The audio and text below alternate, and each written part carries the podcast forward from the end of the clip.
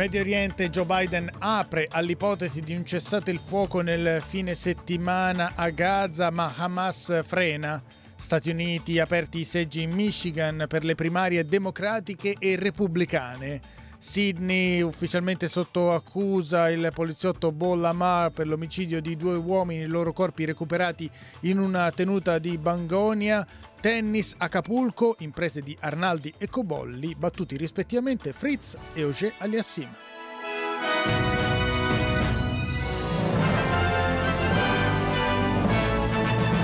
Di nuovo buongiorno da Dario Castaldo con l'aggiornamento delle notizie di S B S Italian di mercoledì ventotto febbraio duemilaventiquattro che apriamo dal Medio Oriente, perché nelle ore scorse il presidente americano Joe Biden ha affermato che le trattative segrete per giungere ad un cessate il fuoco sono a buon punto e che, in base a quanto gli ha riferito il suo consigliere nazionale per la sicurezza, la tregua potrebbe scattare già lunedì prossimo. Well, I hope by the beginning of the weekend. I mean the end of the weekend. At least my, my, my national security advisor tells me that we're close. We're close. It's not done yet. And my hope is by next Monday we'll have a ceasefire. Joe Biden ha anche fatto riferimento allo scambio di prigionieri come precondizione per la tregua, ma Hamas ha definito prematuri i commenti dell'inquilino della Casa Bianca. Un funzionario di Hamas ha detto ai media arabi che le parole del presidente statunitense non riflettono la situazione sul campo. Secondo questo esponente di Hamas ci sono ancora grandi lacune e distanze che devono essere colmate prima di una tregua. Altre fonti del gruppo palestinese parlano di delusione per il quadro aggiornato dell'accordo sugli ostaggi.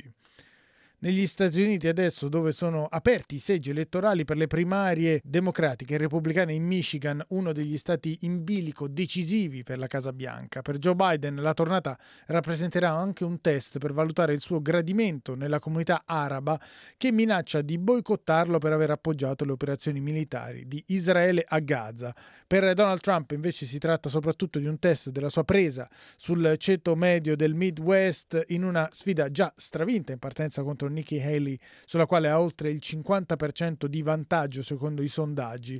Nelle presidenziali del duemilaventi Biden aveva sconfitto Trump in Michigan per centocinquantaquattromila voti, con uno scarto del due virgola quattro per cento, grazie soprattutto al voto del settanta per cento degli elettori di origine araba. Ma con la guerra a Gaza che incombe, quest'anno il presidente rischia di pagare il sostegno a Tel Aviv sia alle primarie che alle presidenziali, in uno stato nel quale sono trecentomila gli elettori di origine araba. Secondo questo elettore del Michigan, Eric Sotherball, lo stato ha intenzione di inviare un messaggio a Joe Biden.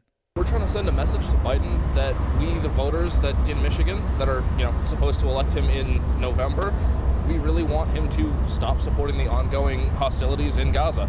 Uh, it's uh, voting uncommitted is a great tool we have here in Michigan, and voting is, you know, the sacred right of the democratic process. It's our way of telling him, hey, like, this is what we want. We are the people here.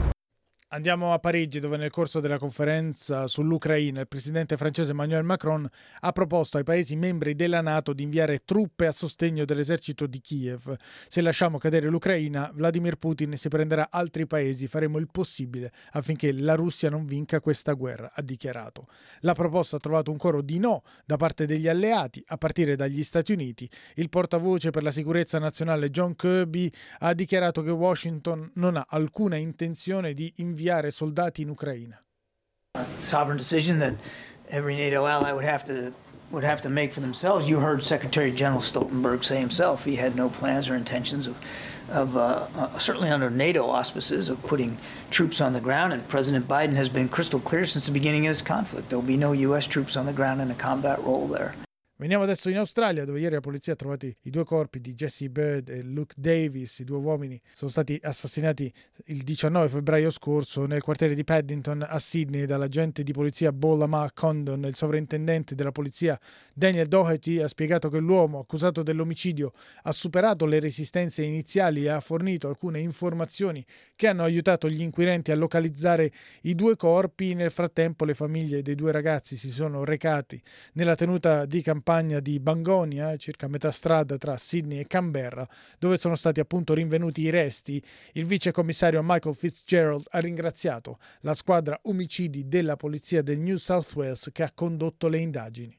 Sadly, as a, as a society, have these type of incidents, domestic violence that occur in our, in our world, and we have to deal with them, and, and, and it has hurt us because uh, it was one of our own officers who was involved in this. So, on behalf of myself and the Commissioner, I want to thank uh, these homicide detectives. Una notizia di tennis, al via la T P cinquecento di Acapulco in Messico, dove nella prima giornata i giovani tennisti azzurri si sono presi la scena. Matteo Arnaldi ha battuto in tre set l'americano Taylor Fritz e al secondo turno affronterà un altro statunitense, Ben Shelton, mentre Flavio Cobolli, proveniente dalle qualificazioni, ha superato in rimonta il canadese Felix Auger-Aliassime e al secondo turno troverà il vincente della sfida tra Tsitsipas e Safiullin. E con questo è tutto per il News Flash di S B S Italian di mercoledì ventotto febbraio duemilaventiquattro.